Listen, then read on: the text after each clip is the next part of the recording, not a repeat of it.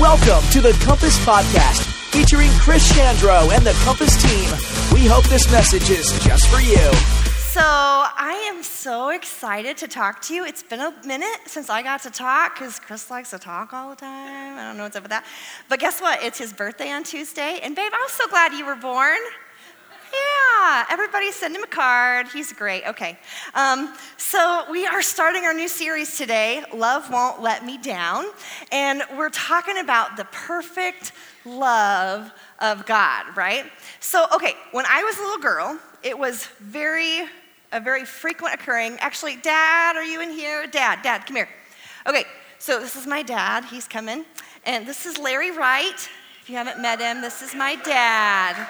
Yeah. Okay, so it was a regular occurrence when I would be places that they, like, or if I came to like a work event or something or something, people would be like, oh, you look just like your dad. You're the spitting image of your dad. And I remember as a kid being like, thinking like, I'm a girl. I'm a girl. But this is my dad, and I look like him, I'm told. And so we have the same eyes. Same eyes. Yes, we like, um, and I got my ability to tell a very embellished like story. story. Here's a storyteller. Yeah, he loves coffee. I got that from my dad. Anyway, Dad, I love you. I look, I look like you. Okay, go sit down. Okay, so our biology, right, um, will kind of dictate if you look like one parent or another. But how do we, because we want to be a mirror image, we want to be a reflection of our perfect Heavenly Father. And the way that we are going to do that is we're gonna spend time with him and know what he's about and know what he likes and become more like that. And so, in the spirit of and in the thought process of we wanna look like our Heavenly Father, like that is where we're coming uh, to this message that I wanna bring to you today. And we're gonna look at one of the Psalms. And in this psalm, it lays out kind of the characteristics of God. Now, in the past series, we just talked about the Bible for grown-ups. We talked about, you know, the Old Testament, which the Psalms are in the Old Testament. And the Old Testament was all written, and all of that is pointing forward to a Savior that's coming, pointing forward to, to Jesus, right? And so we know that all of this is pointing forward to Him. Of course, the Gospel's the story of, you know, where Matthew, Mark, Luke, and John, that's all the story of Jesus, you know, right now, saving us here right now. And everything after that was written pointing back to the event of Jesus, of his death and his resurrection. And so we, we want to know the context of this. And so it's the Old Testament, it's pointing forward to Christ, okay? So who wrote this psalm? Well, I'm glad you asked. It was King David. And David um, was the king of Israel. And when he's writing this psalm, he is coming out of a spot in life where he actually, the scripture says that he was angry at God and he was afraid of God. And so let me give you a little context of what has transpired. Okay, so then we have to go back even further. I know this is such a like Bible history lesson, but you got to bear with me. I think it's really good. Okay. Would you put up the picture of the Ark of the Covenant? Would you put that up? Oh, isn't it beautiful? Okay, so this is the Ark of the Covenant. And David, um, he was going to go and transport the Ark of the Covenant um, into Israel. Now, just a little history on this. The Ark of the Covenant, um, God, when He gave Moses the Ten Commandments and how, he's supposed to, how they're all supposed to live, um, he, he gave him very clear instructions on how the ark should be made and how the Levites should be the ones that, you know, tend to it and move it, and it should be moved, you know, using those poles. Nobody should ever touch it. And it was going to be where the presence of the Lord was, okay? And so when they would, as a matter of fact, when Moses would lead uh, when they would go, were going to move in the desert, right? Um, there would be a pillar of cloud by day, or cloud by day, and a pillar of fire by night, and that was over where the ark was. It was God's presence. And when they would move, when they would lift the ark, you know, Moses would say, you know, let God arise and his enemies be scattered. And then when they would, when the, when they would stop, he would say, oh Lord, return to Israel. And, the, and then the ark would be put down. And and when they settled, okay, the ark was kept in a tabernacle, which was this special tent right? And it had an inner room uh, where the ark was, and then there was an outer room, an outer court. And the, and the priests did most of their work in the outer room. Only once a year would they go into that inner room, the, they called it the Holy of Holies, right? And to go in there, they would do sacrifices. You had to do all this stuff like sacrifices like killing animals and using blood. It's gross, right? But they would have to sacrifice these animals before they would go in once a year into the presence of God, into where the ark was. As a matter of fact, to make sure, just in case they didn't do it right, or there was like, like just to be safe, they would tie um, a cord around the priest's ankle, and he would walk in and do the thing, you know, go into the Holy of Holies. Because if you weren't if you didn't do it right, if you hadn't done all the things that God had instructed you to do, you could just drop dead at his presence. Like, and they, they could drag you out and be like, we'll try again next year. Sorry. Uh, no, I don't. So, but it was like, like God's presence there in the ark, right? And so what has happened is the ark was, was taken in battle by the Philistines, okay? And the Philistines have the ark and they're like, yeah, we have the ark. But wherever the ark was, there was like sickness and like. So, like, the word I, I, don't even remember what the word was in the bible because i've like looked it up. And basically they had these really crazy hemorrhoids like the whole place awful. And then rats were like attacking. It's terrible. I know i said that in, in church on gross okay? But then and then they put the, when they put it in with one of their gods like they came in the next morning and the statue of their god was on the ground and the head was off and the hands were off. And they were like and they were like and they were just terrified by the thing and they're like, put it back, put it back, take it back to Israel. So they like give it back. And so David, I know this is so, I know such a long story. I'm such a girl telling a story right now. Okay, but David is gonna go get the ark and he's gonna bring it back to Israel. And when they do that, they go to get the ark and they're like, woohoo! And like God had given instructions, like you're gonna, the Levites are gonna carry it, they're gonna carry it on the poles, nobody's to touch it. Okay, cool. Well, David's just excited and they're excited to go get the ark and they get this, they build a new cart and, they're, and they go and they put, they put the ark on the cart and they start traveling and everybody's partying, woo, we got our ark, yeah. And then the oxen kind of stumbles and the cart tips and a guy named Uzzah reaches up and touches the ark, puts his hand on the ark to steady it, and he drops dead right there and the party ends. Like, right? And David is just like, he's so upset and he's mad at God and he's questioning all this and he's fearful. And so he leaves the ark at this guy's house named Obed Edom and he's just like, he's like, I'm just gonna leave it here. I'm not bringing it here. And he's like, God, how could I even, how can I even have the ark? How can I even handle it? How can I even do this? And so there's three month period there where the ark is at Obed Edom's house. And the Bible says that Obed Edom was blessed. His household was blessed abundantly, and it was so clear that the presence of God was there and the favor of the Lord was there. And so, I don't know about you, but there's been times in my life where I've been like, hey, God, I'm kind of mad and I don't get this. And my perspective on this is like, just I call no fair, this is stupid, and I'm kind of mad at you and I'm kind of afraid of you. Have anybody ever been there, or is it just Terry Shandro? Yeah? Okay, see, yeah, I know. We're, we're, we're, we're friends. We got this. Okay, so, so this is where David is. And in that time, he you know, is going to the Lord, and they don't, we don't have it written down here where it says, and God and David, you know, made up or whatever. But we know that God revealed himself in a new way to David. See, David doesn't have the perspective that we do. He's in the middle of his story, right? And, and like Jesus hasn't come yet, right? So when Jesus comes, he's the sacrificial lamb for all of us. So we don't have to have all these rites and rituals to get into the presence of God. We just, because of what Jesus did, we just come on in and we're like, Father, I need your help. And we don't have to jump through all the hoops, right? So David hasn't seen that. He's just in his place in history. But we know that he's had a fresh revelation of who his father God is because he decides that it's time to go get the ark and he has them handle it the proper way. And he writes this psalm, and that with celebration and joy, they bring the ark back into Jerusalem. And so, I just am so excited because what God revealed to David and the things that he shares here really show us and tell us the heart of our Father God. So, with all of that set up, let's get to it. Okay, it's Psalm 68, and I'm going to start reading in verse 3. He says, Let the godly rejoice. Let them be glad in God's presence. Let them be filled with joy, right? This is like the first evidence of church should be fun. God fills us with joy. His heart is for us to have joy.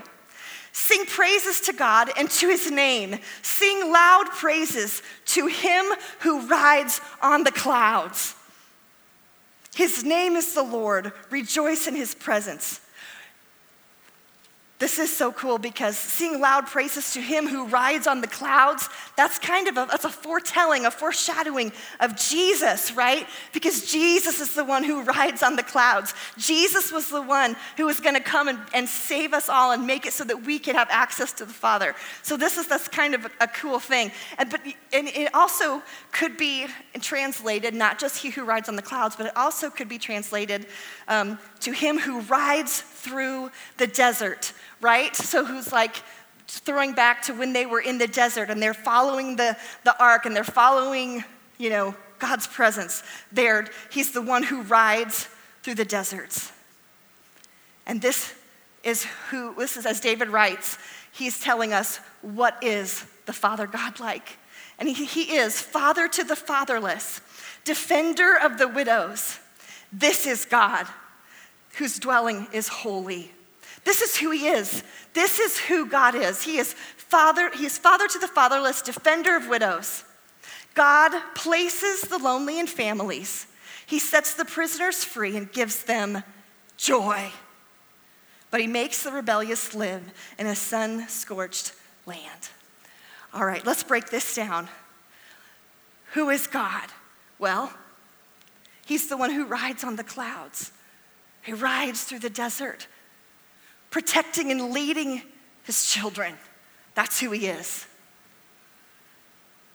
He's also father to the fatherless and defender of widows. This is who he is. If you do not have a good relationship with your father, or if you are fatherless, let me tell you, your heavenly Father sees you, and you have an extra special place in his heart because he is the Father of the fatherless and the defender of widows. So if that's either of you, that's you, your heavenly Father loves you, and you have a special place in his heart. I love this next one. God places the lonely in families. Do you know that it is your heavenly Father's like his will for you, his hope for you, his plan for you is that you have community, that you have family. Somebody here probably is going through a lonely little spot here in life. And I want you to highlight this verse. I want you to put it on your mirror, and I want you to claim it in faith. God puts the lonely in families.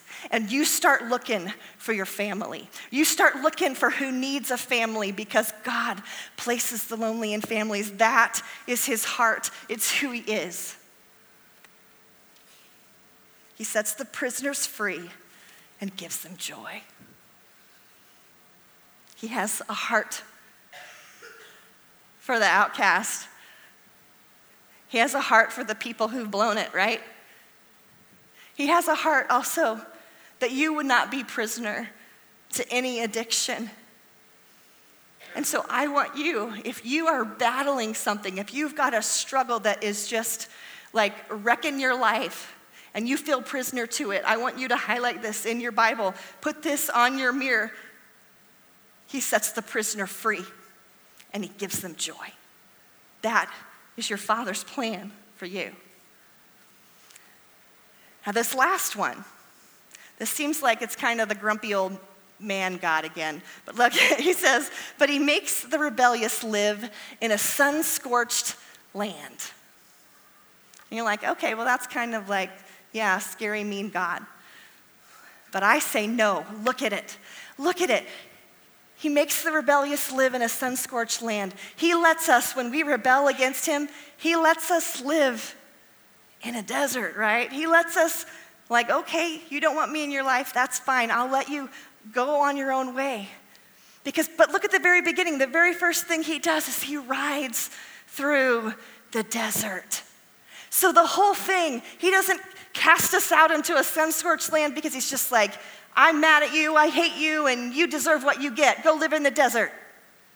Now, He lets us to live in the desert so that we can call out to Him because He's the God who rides through the desert, wanting to redeem us, wanting to bring you to right relationship with Him. You may think that you're done with God, and you're like, see ya. But I want you to know that He is not done with you. He loves you too much, and He is going to ride through the desert and He is going to pursue you. He is that good, and He loves us that much. So, David has this new awareness of the heart of God, this new revelation of what makes him tick, who he is. And I feel like for us, in this moment, that it's time for Compass to really embrace that. After we want to be after the heart of God, we want to be about what He's about. I feel like our Heavenly Father is calling us to action. That part where it says, He places the lonely in families. He places the lonely in families. He's calling Compass Church to action. First, I believe that He is calling us to open our circles to people around us who need people. They need friends. They need family. He places the lonely in families. So He's calling us to like get out of our little circles and to let other people in. But I also believe that He is calling us to more. As you know, we have had the foster tree every year since Compass has begun, and we have had a soft spot in our heart for children who are in foster care.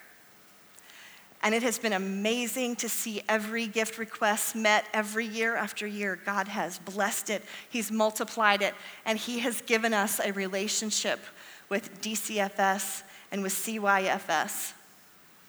And I feel like He's asking us for more, to go a little deeper.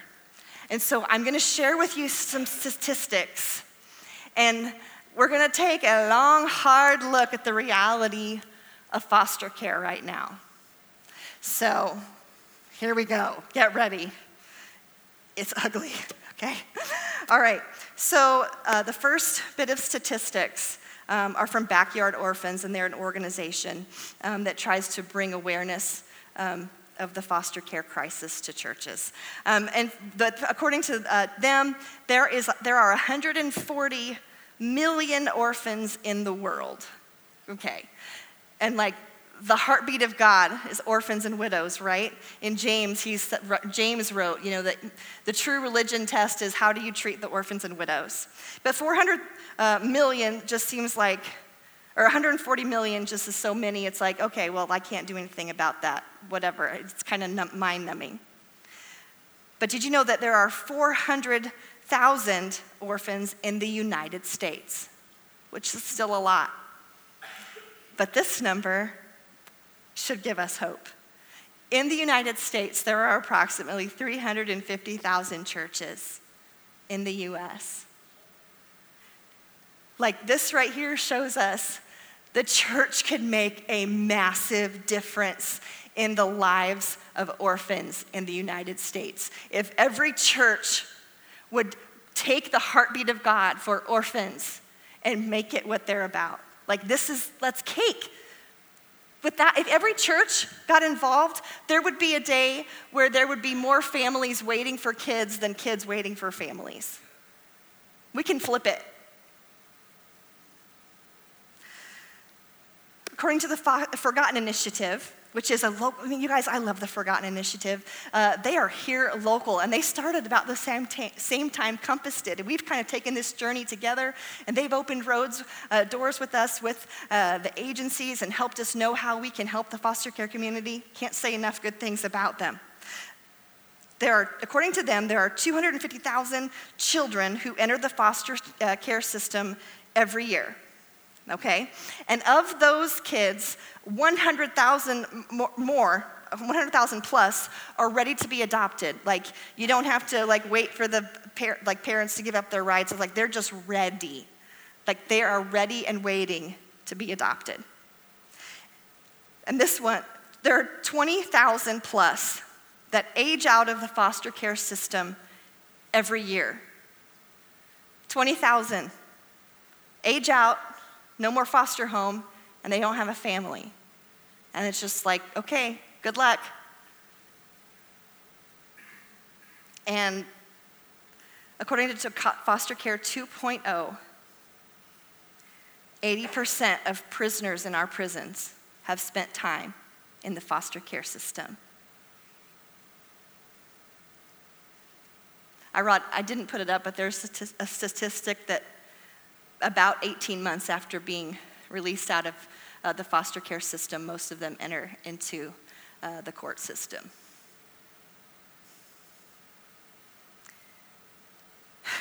Individuals in foster care are diagnosed with PTSD six times that the, uh, of the general population and double the rate of veterans returning from war. It's no wonder, right? Can you imagine? I got a call this week. The PTSD thing made me think of this. But I got a call this week from my contact at DCFS, and there's a gal, um, she's a 15 year old girl, and she is here, and her, she lived out of state, lived with her grandmother her whole life. Grandma has been incarcerated. So she moved to our county to live with her birth mom, who she hadn't met that she could recall. Birth mom has said, I mean, after just a very short amount of time, said, I don't, I don't want you. I don't want this. I'm signing away my rights. And so they called me to say, Hey, do you know anyone who could take a 15 year old girl? She has such stress um, that whenever um, she gets upset about something, she has seizures. And so the um, foster, like, so her mom has signed her away. She's got put into a foster care situation, but because of her seizures and all the doctor's appointments, the foster placement that she has said, I can't take this, I can't take off work all this time, I need you to come get her.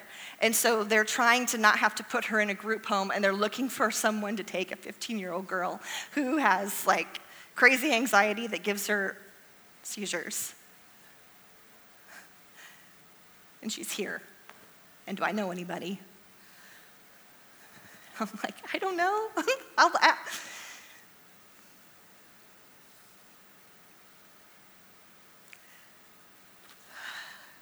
Okay, this last one is. Uh, okay, 100,000 children.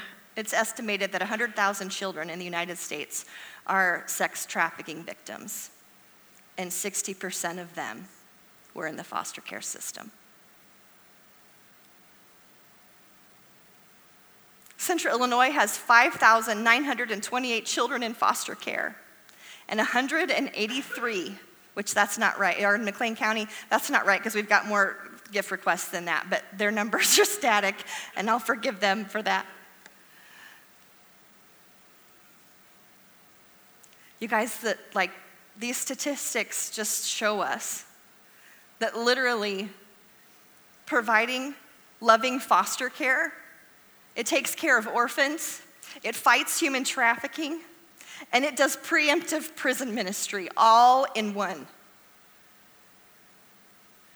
Like, that's better than any missionary we've ever had come and give their spiel about why we should support them overseas. Like, right now, if you will provide a loving, good foster home, caring for orphans, fighting human trafficking, and doing preemptive prison ministry. God's calling us to more. So, what we know, what, what is Compass doing, right? Well, we've, we've got the foster tree, we've been doing that. That's been awesome. We've been doing the DCFS Halloween party where we actually have the foster families coming into our house and we get to encourage them and encourage those parents who are taking these kids in and we get to speak life over those kids as they come in and get candy and play games. We've sent volunteers to Royal Family Kids Camp, a summer camp for local children in foster care. When I was at Royal Family Kids Camp two years ago, I got to be the Bible teacher. It was very cool. And I was up there, and I wish I was never obviously in foster care. I had a good home growing up, but we did move a lot. And so I was sharing my story, and I was like, You guys, when I was a kid, we moved 14 times. And this kid stands up and he's like, Me too. And I'm like, Yeah, I feel you, I see you. And then I was like, and you know, in fifth grade, my dad's job changed, and so we had to move, and I went to three schools in fifth grade alone. And this kid's like, I went to three schools last year, me too. And I'm like, yeah, I feel you, man. And like, God just broke my heart for this little guy. So I got in touch with his caseworker, and I was just like, hey, I just want you to know if there's anything that comes up this kid needs, would you just take my number down and put it in the file? Sure, whatever. And I thought, well, they're, they're not going to. Well, a few months ago, we got a call. And honestly, I had kind of let the whole thing kind of, you know, you're like, oh, that's a good thing I'm going to do. And then you don't ever get around to quite doing it. Well, DCFS called and said, hey, we've got this kiddo, your number's in his file, and his foster home is having a rough spot. They just need a respite break. Would it be possible for him to come stay at your house this weekend? And I was like, okay. And so they, DCFS came to my house the very next day and did inspection and okay, okay. And, and so he came and he spent the weekend with us and we did respite care and that was cool. And, but we were like, okay, he slept on the couch in the living room and he kind of needs his own space, but we don't have a bedroom, whatever. And then I looked and there's my laundry room, right? And my laundry room is just like, well, you can't really, like a laundry room is nothing. But then I looked and there's all this space that's just full of junk. Anybody got a junk room?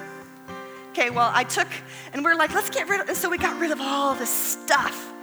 And we cleaned it up, and Chris built a bed, and we built a closet and a little space. And so now, when he comes for respite, there's a place, and people from the church have given me clothes, so I've got clean clothes for him when he comes. And, and they gave me an Xbox so that he's got an Xbox to play on when he's here. And so we're just like, okay, well, we can do respite care. And so I'm just asking you. I feel like God's calling us to more, and I'm not like, God's calling us to more, so you all need to go foster, do foster care. You need to do that. I'm saying, we're doing this, and would you come along? And we're taking this small step of, of respite care. And would God maybe be opening your heart to the idea of making place, making a space in your home whether for respite care or to, to do long term foster care placement. I called the, uh, the they, they actually, DCFS needed a place to do foster care training here in Bloomington that doesn't charge them anything. And I was like, oh, I know a place.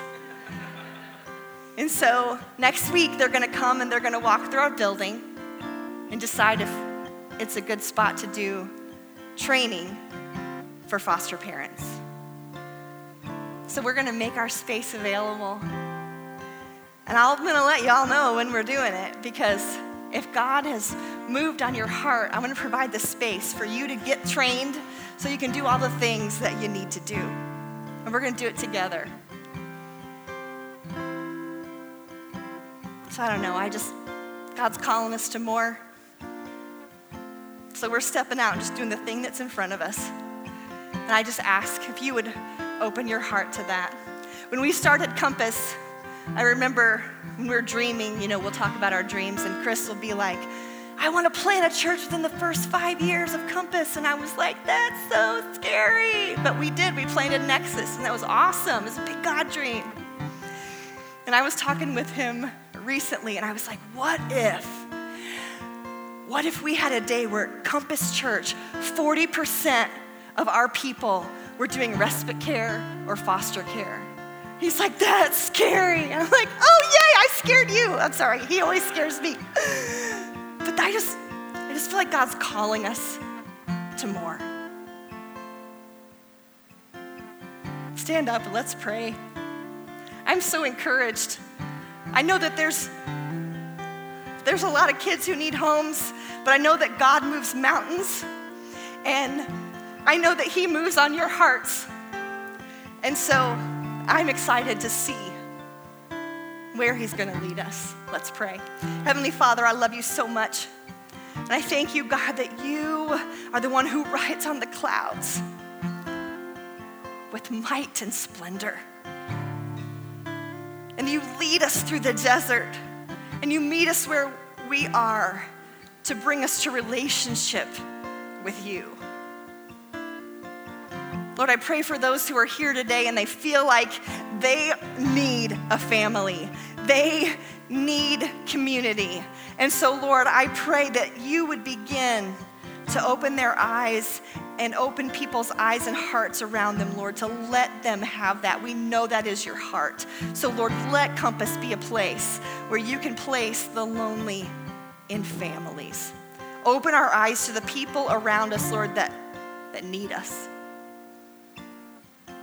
And Father, we lift up all of the children in our county who are in foster care. Lord, I pray that you would raise up people to provide safe foster homes, loving places that will speak life over them.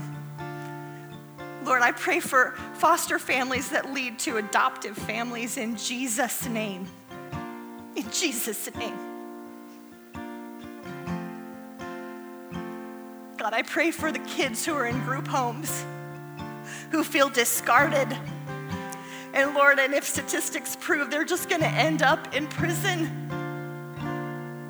God, I pray that you would rewrite their story, that, that they would intersect with people in your church, and that you would move mountains for them in Jesus' name. Lord, I pray that you would turn the church's heart towards these kids nationwide. Lord, I don't want it to be just what Compass is known for. God, let it be Vale, let it be Eastview, let it be First Assembly, let it be E Free. Let it, we are all your church. And Lord, we want to be about what you are about. So God, we just we just say yes. Wherever you're leading, Lord, we say yes. In Jesus' name, amen. Thank you for joining us at Compass. We hope you enjoyed this podcast. If you have any questions about Compass or this message, contact us at our website, www.compassbn.com.